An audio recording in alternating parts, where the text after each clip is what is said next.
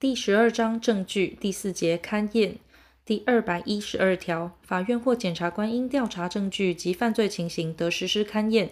第二百一十三条，勘验得为左列处分：一、履勘犯罪场所或其他与案情有关系之处所；二、检查身体；三、检验尸体；四、解剖尸体；五、检查与案情有关系之物件；六、其他必要之处分。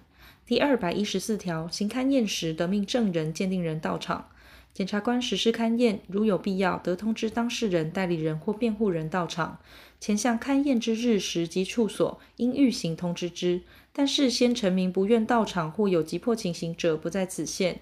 第二百一十五条，检查身体，如系对于被告以外之人，已有相当理由可认为于调查犯罪情形有必要者为限，使得为之。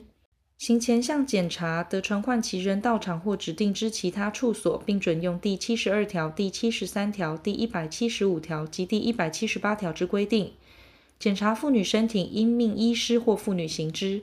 第二百一十六条，检验或解剖尸体，应先查明尸体有无错误。检验尸体，应命医师或检验员行之。解剖尸体，应命医师行之。第二百一十七条，应检验或解剖尸体。得将该尸体或其一部暂行留存，并得开棺及发掘坟墓。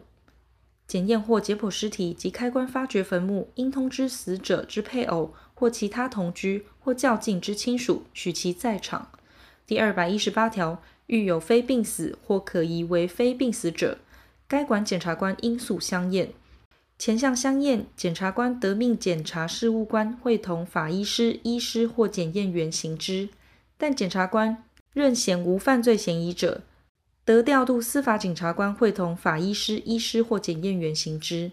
依前项规定相验完毕后，应即将相关之卷证呈报检察官。